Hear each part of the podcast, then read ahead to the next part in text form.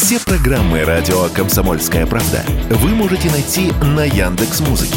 Ищите раздел вашей любимой передачи и подписывайтесь, чтобы не пропустить новый выпуск. «Радио КП» на Яндекс.Музыке. Это удобно, просто и всегда интересно.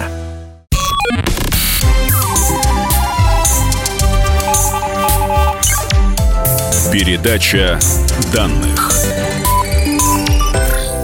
Здравствуйте, друзья. В эфире передача данных. Меня зовут Мария Баченина. Страшное землетрясение, которое обрушилось на юго-восток Турции, на Сирию, и последовавшие после афтершоки разрушили тысячи домов. Десятки тысяч людей остались без крыши над головой. А, огромное количество людей погибло. Еще большее количество людей пострадало. Почему? Вот этих «почему» достаточно большое количество, и я бы хотела сегодня поговорить с кандидатом геолого-минералогических наук, доцентом Сибирского федерального университета. У нас в гостях Павел Самородский. Павел Николаевич, здравствуйте, добро пожаловать. Здравствуйте. Вот если объяснить на пальцах, то почему случаются землетрясения? Ну, вообще, в каком-то смысле, если бы землетрясения не случались, мы бы с вами сейчас, наверное, здесь не разговаривали. Дело в том, что землетрясение – это внешнее проявление активности земных недр. Вот. Земля, она такая довольно сложная машинка внутри, то есть у нее есть ядро, жидкое и твердое внутри, есть мантия, так называемая, из разогретого вот, так сказать, очень горячего камня, и поэтому способного медленно течь. При этом, если стукнуть по нему, он будет вести себя как камень, но если в долговременной перспективе он ведет себя как густая жидкость. Вроде, вроде как лед в леднике течет. Вот. И вот благодаря вот непрерывным потокам, восходящим от ядра, разогретого вот этого мантийного вещества, и нисходящим обратно потоком охлажденного мантийного вещества, поверхность Земли пребывает в непрерывном движении. То есть мы не очень обращаем внимание на это движение, оно не быстрое. Вот примерно как мы не очень наблюдаем за скоростью роста ногтей, а порядок скорости примерно сопоставимый, то есть вот где-то миллиметр в неделю. Ну, какие-то континенты ползут быстрее, какие-то медленнее. Вот это все описывается моделью, которая называется тектоника литосферных плит. То есть для нас важно что? Для нас важно, что эти плиты... Они находятся с разной скоростью, но в непрерывном движении, и где-то они должны взаимодействовать. И вот на границах этих плит они, то есть, они взаимодействуют. Вот такие границы, они проявляют себя как раз роями землетрясений, и да, вот, вот на таких границах происходят самые сильные сотрясения, от которых в стороны распространяются сейсмические волны. Некоторые из этих волн при особо сильных землетрясениях способны обижать Землю несколько раз, отражаясь от нее там и сям. Таким образом, кстати, было установлено было внутреннее строение Земли. Вот. Ну и, собственно, почему мы вот благодаря этой активности с вами существуем на поверхности нашей планеты? Если бы не было вот этой активности, если не было жидкого внешнего ядра планеты, там бы не циркулировали токи, вокруг нее не было бы магнитного поля, и, в общем-то, на поверхности жить было бы практически невозможно из-за космического излучения. Так что землетрясение – такая побочка от вообще полезной достаточно деятельности наших недр. Понятно. А вот на соприкосновении этих плит создается то, что называют напряжение в глубинах земной коры. Это вот там напрягается? Ну, фактически, да. Получается так, что чем ближе к поверхности, тем вещество плит хрупче, вот если так вот на пальцах.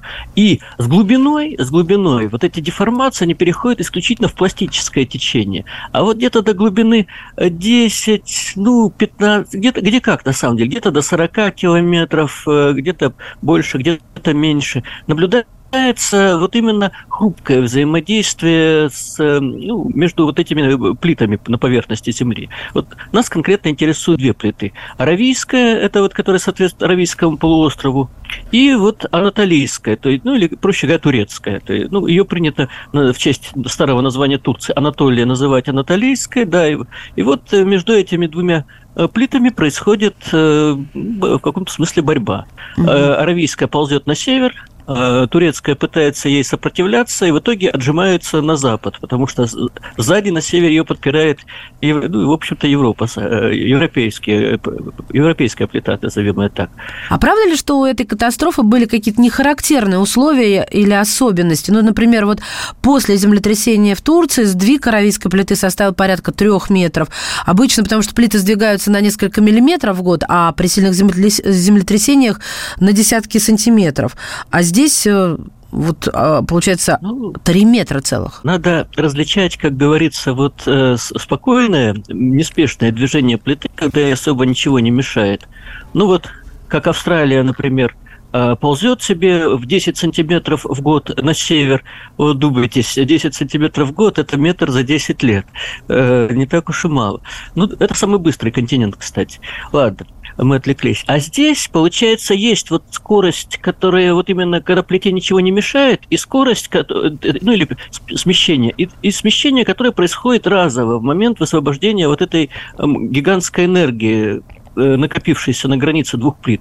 Представьте себе, что они, скажем так, вот эти сто лет друг, относительно друга не двигались, вот зацепились, а потом разом наверстали вот это вот упущенное. Получается, естественно, вот такой вот скачок в сколько-то там метров. То есть, и это, естественно, прыгает не вся плита, а именно вот на, на границе происходит такое смещение. Чем дальше от разлома, тем это смещение, соответственно, все меньше и меньше.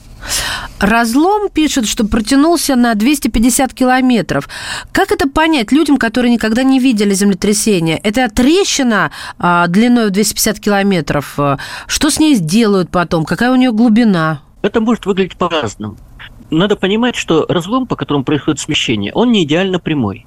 А вот теперь давайте на бумаге можно провести линию такую волнистую, плавно-волнистую, потом разрезать ножницами, потом подвигать эти две половинки друг относительно друга. Вот у нас получится, что в некоторых местах произойдет расхождение, а в некоторых, наоборот, плотно сжиматься будет вот, участки. То есть получается, что в разломе есть участки растяжения, там, где образуются рвы э, с кусками садов, там, домов, к сожалению, дорог внизу, а местами просто вот такая э, сжатая, узкая достаточно линия, по которой, ну, как вот буквально э, даже рва нет, а видно, что на поверхности просто вот идет лень, земля взрытая. Да, вот, да, я, вот, я вот так вот, и представляла. Да. Ага. То есть вот такой дыры, дыры не встретишь, или все-таки местами может быть дыра вот такая местами вниз? Будут, нет, будут не то что дыры, будут такие длинные рвы. Да, да, точно, точно, mm-hmm. да. Вот э, там вот такие видео уже есть. Причем есть вещи, которые неправильно принимают за последствия разлома. Например, было видео дороги, которая осела. Вот это результат, не, скорее всего, не воздействия разлома, а за счет того, что когда землю встряхнуло, э, вот есть такие грунты, ну, геологи, вот про породы, которые как-то изучаются, ну, с точки зрения их устойчивости, грунтами называют. Так вот, есть, допустим, пески, которые насыщены водой. И если в таком пес... есть такой песок под дорогой, он вполне ее держит, пока все хорошо. Но когда произошла встряска, этот... эта порода, этот песок с водой превращается в жидкость, практически в густую воду. И вот этот кусок насыпи, он просто осел туда, просел как в воду, а потом все обратно схватилось, и все опять твердое. Такие явления тоже бывают вот, при землетрясении. Это называется разжижение грунта. Исходя из того, сколько людей погибло и пострадало, складывается впечатление, что это землетрясение не было предсказано. Хотя я нашла то, что в среднесрочном прогнозе, который был обнародован в январе Институтом теории прогноза землетрясений и математической геофизики РАН, был точно указан эпицентр нынешнего землетрясения. Более того, в этот же день после первого э, толчка я общалась с э, ученым, и он сразу же буквально в прямом эфире радиостанции «Комсомольская правда» э, сказал, что будет еще. И так оно и случилось. Впечатление такое, что в Турции или в других странах то ли иные методы, то ли они этим вообще не занимаются. В чем на самом деле дело? Скажите, пожалуйста, Павел Николаевич. На самом деле дело в том, что в землетрясении, ну, в прогнозе, важно два момента. Первый, который определяется достаточно легко, это где. То есть вот в настоящее время э, определять, где будет землетрясение, довольно просто. Достаточно взять карту сейсмичности, карту вот этих самых разломов, и фактически вот э, сказать, что... А, еще один момент. Время. Необходимо учитывать время последнего события. благодаря тому, что в различных районах нашей планеты, ну, где-то раньше, где-то позже, в Турции, например, примерно тысячи лет известны, ну, исторические какие-то записи, по которым можно отследить, когда происходили землетрясения. В США этот период по понятным причинам меньше, например, ну, как и в Южной Америке. Там можно полагаться только на геологические какие-то свидетельства. Вот. Но, тем не менее, мы знаем, что есть разлом, и что, допустим, сто лет назад на нем трясло, этот раз, на нем было сильное землетрясение, можно сказать, вот в ближайшие несколько лет этот разлом представляет собой опасность. Но вся беда в том, что мы не знаем, когда. Второй момент, вот где мы знаем, а вот им конкретно когда мы уже не можем сказать. А как это будет выглядеть? Мы каждый вечер начинаем говорить: граждане, этой ночью возможно землетрясение. Итак, день, два, три, неделю, ну, через неделю уже народ элементарно махнет рукой на такие предсказания. То есть здесь важно понимать, что вот землетрясения, которые предсказаны с точным указанием где и когда, когда их очень мало. То есть э, до сих пор нету какого-то проверенного, ну, по крайней мере, я о нем не слышал, алгоритма, позволяющего устанавливать точное, вот точность до нескольких часов время землетрясений, вот, как бы сказать, чтобы системно. Угу. Иногда получаются удачные предсказания, но буквально через некоторое время в том же регионе, как в Китае, вот, например, в свое время, произош... происходит землетрясение, жертвами, разрушениями, которые предсказано не было. Бывает и такое. То есть, к сожалению, сейчас вот так. Мы прервемся на несколько мгновений и вернемся к разговору о землетрясениях. В передаче данных сегодня кандидат геолого-минералогических наук, доцент Сибирского федерального университета Павел Самородский.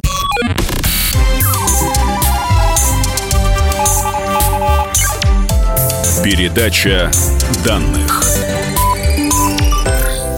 И снова здравствуйте. Вы слушаете передачу данных в студии Мария Баченина. Сегодня говорим о причинах землетрясений в Турции и Сирии.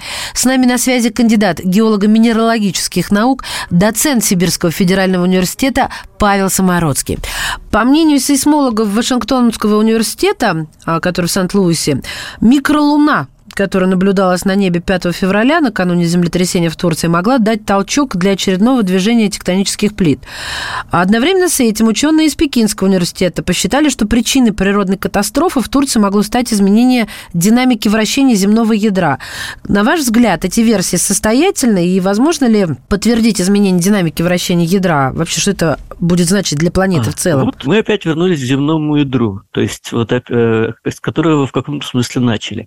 Внутри нашей планеты есть ядро, которое состоит из расплавленного железа, внешняя его часть, ну, с примесями серы, кремния и драгоценных металлов, скорее всего, ну, это глубоко слишком, поэтому добывать в ближайшее время не будут. Внутри вот этого внешнего металлического расплавленного ядра есть еще э, нерасплавленное, твердое железное ядро. И вот постепенно, кстати, оно растет. Так вот, получается так, что вот это вот, прошу прощения, напрашивается каламбур, как ядро в проруби, то есть э, твердое ядро, оно нестабильно относительно мантии и, ну, условно твердой внешней части Земли.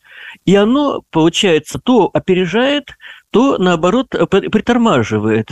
То есть, возможно, кстати, вот с этими явлениями связана некоторая нестабильность магнитного поля Земли и то, что северный магнитный полюс сейчас достаточно быстро перемещается из, с территории Канады, где он, собственно, уже не находится, вот на территорию, на территорию современной Сибири, скажем так. То есть, происходит вот такое вот смещение магнитного полюса. То есть, в недрах нашей Земли происходит много разных событий, и, в принципе, по-своему, каждое из них могло подтолкнуть вот это неустойчивое равновесие. То есть, вот у метеорологов есть такое выражение, когда они начинают объяснять, почему прогнозы погоды бывают нестабильные, вообще не сбываются, что очень много факторов порождают в результате труднопредсказуемые равноденствующие. Есть у метеорологов такая поговорка, что э, полет бабочки э, в Индии влияет на это эффект самое, бабочки, ура... да. Да, да, да. В каком-то на ураган где-то далеко в другой части планеты, скажем так. Так и здесь. Конечно, и молодая Луна могла спровоцировать, а вернее, даже не совсем молодая Луна, а вот именно есть точка зрения, и она, в общем-то, похоже, подтверждается, что самые мощные землетрясения, они происходят в момент, когда Солнце, Земля и Луна находятся на одной линии. так называемое состояние сочленения или сизигии по-гречески. Вот. И вот в момент этого самого сочленения у нас получаются самые высокие приливы, потому что работает ну, Луна и Солнце либо в раздрае, либо вот в одну сторону. А приливы, они действуют не только на воду, они действуют и на сушу. На суше следом за Луной катится вот небольшой такой горбик приподнимаемого ну, материала. То есть Луна немножко, так сказать, приподнимает нашу поверхность немного, но тем не менее. И это тоже дополнительная подвижка, которая могла, конечно, вызвать так называемый отложенный эффект. Дело в том, что землетрясения, вот еще один момент, по которому... по которым их трудно предсказывать, они далеко не всегда реагируют сразу. Это вот называется выражение, когда ходит, когда жирафа. То есть вот пока с одной стороны его там трясут, он еще не сразу соображает, что происходит. И в результате землетрясение, даже если вот оно, может быть, и было вызвано вот этим новолунием, то произошло уже не когда Луну не, не было видно, а когда на небе действительно появился молодой месяц, молодая Луна. Мы, опять же, точно не, не можем сказать, на первый день этого самого на, на, ну, молодой Луны, на второй или на третий, тут, тут на пятый произошло. Накануне катастрофы в Турции заявили о своем закрытии дипломатические представительства огромного количества стран, но я их перечислю, чтобы было понятно, что это за страны. Канада, Франция, Британия, Германия, Голландия и Швеция. Поступок объяснялся просто угрозой террористических актов, потому что они в Турции тоже были не так давно. Плюс сюда же, к моему вопросу, внешнеполитические проблемы между Турцией и западными странами. Это по вопросам НАТО. Плюс сюда же президентские выборы. Я уж не говорю о том, что... нестабильные в плане общества регионы, которые затронуло землетрясение. Но к чему я вот эту подводку проговариваю? Все это, конечно же, создает почву для разговоров о том, что против Турции применили так называемое тектоническое оружие. Скажите, пожалуйста, Павел Николаевич, тектоническое оружие – это вообще реально? Это в принципе... возможно? В теории, давайте хотя бы так. Наверное, в теории это возможно. Сейчас даже, в принципе, можно поговорить не то, что в теории, но и в практике. Другое дело, что вот те способы, которыми можно каким-то образом активизировать разлом, мне довольно тяжело представить, чтобы это произошло как-то незаметно, и тем более на территории вот какой-то страны, которую, ну, не своей страны, скажем так. То есть дело в том, что существуют так называемые индуцированные или вызванные землетрясения, для которых доказано, что их, ну, что их появление связано с деятельностью человека. То есть, ну, очень много, допустим, про взрывы мы говорить не будем. Тут понятно, что взрыв – это своеобразно небольшое землетрясение. В принципе, кстати, с землетрясениями люди ставят... Вот, проездка трамвая по улице – это тоже, в общем-то, в определенном смысле сотрясение земли, и эффект получается как вот от двух трехбального землетрясения по шкале Меркалли. В домах иногда высоких качаются люстры и так далее. Вот. Но это очень близко к источнику, поэтому это, конечно, все несерьезно. Ну, а если брать более серьезные случаи, то вот, наверное, самым сильным землетрясением, в результате которого были жертвы разрушения, насколько... К сожалению, я не очень помню название э, географическое, но это произошло в Корее не, э, несколько лет назад э, на, в районе геотермальной электростанции на э, в, зап, в восточном побережье Кореи, Южной Кореи, естественно, это было. Вот э, там в результате, собственно, давайте так, что такое геотермальная электростанция? Это электростанция, которая э, получает энергию за счет э, земных недр. И там получается так, что где-то в недрах э, горячая вода, ну, вода нагревается, дальше она либо сама, либо насос поднимается наверх, и там, в общем, создает, делает полезную работу. Так вот, чтобы воды такой было больше, э, в недрах создают дополнительные, ну, разуплотнения. То есть туда закачивают воду и э, делают э, разрывы. Ну, гидро- гидравлический разрыв. Примерно так сланцевую нефть добывают. И не только сланцевую. Метод разрыва пласта, он достаточно д- д- давно и у нас в стране применялся. Речь не об этом. Речь о том, что вот там пробурили две скважины, и одна из них прошла удачно, а вторая попала как раз в зону разлома, который до этого был неактивен. Вот. И решили как? Качаем воду, как только начинаются какие-то небольшие землетрясения, мы ее не будем, больше не качаем, ждем, что будет дальше. Вот. И вот, в принципе, все так и сделали, но, опять же, не учли, что землетрясение, оно имеет отложенный эффект. Прошло какое-то время, точно сейчас не помню сколько, и там тряхнуло на пять баллов, а поскольку э, этот очаг был не глубоко от, от поверхности, то получилось довольно сильное воздействие. Вот это вот землетрясение, недавно были публикации, видел, оно, оно вот, считается доказанным случаем именно воздействия человека, человека на земные недра, которые привели к существенным разрушениям на поверхности. Я вот тут нашла пять целых восемь баллов, это был рекорд для континентальной части Южной Кореи за вот, всю вот, историю вот современных самое. наблюдений. Да. Магнитно-гидродинамический генератор. Слышали о таком эм гэ дэ? Так, да, да, да, да, да. Да, что это Интересная такое, штука. И действительно ли он существует, и что он может? Магнитогидродинамические генераторы оказались идеальным средством для создания очень мощного, но короткого импульса. Здесь не создается этот взрыв, здесь создается не сейсмическая волна, здесь именно создается электрический ток, то есть импульс электрического тока. А дальше получается интересно. Если брать с землетрясениями, то электро... импульс электричества, он влияет на поведение воды в недрах. То есть вода начинает хоть немножко додвигаться. А вода – это еще один способ изменения состояния земных недр. Это еще один способ создания наведенных вот этих землетрясений. Вот, по крайней мере, насколько мне известно, после таких вот импульсов, так называемый сейсмический шум, ну, вот когда такие небольшие потрескивания в земных недрах, которые фиксируются, в общем, ну, как микросотрясение, он несколько усиливался. Видимо, как раз в связи с перераспределением воды в недрах и, соответственно, вот с некоторым перераспределением напряжений. Гораздо более интенсивный эффект от воды может быть при закачке воды в пласт или в разлом. О геоэлектростанции мы говорили, а вообще это было зафиксировано еще в США в середине, не ошибаюсь, прошлого века, когда была, была попытка закачивания воды, ну, сточных вод в разлом неактивный, и по, подвижки, по, по нему начались подвижки. То есть не сильные, не катастрофические, но закачку в итоге прекратили, через некоторое время подвижки также прекратились. То есть э, вода, как смазка, она облегчает движение вот этих блоков друг относительно друга, и они начинают скользить там, где раньше этого не делали. Очень интересно. А скажите, пожалуйста, вы сами в какую версию всего произошедшего верите? Ну, скажем так, э, из того, что я вижу и знаю, я сторонник естественного происхождения этого землетрясения. Район сейсмичный, там и без людей вполне все прекрасно справляется. Угу. Спасибо вам большое, Павел Николаевич. Друзья мои, в гостях сегодня в передаче данных был кандидат геолого-минералогических наук, доцент Сибирского федерального университета Павел Николаевич Самородский. Благодарим вас.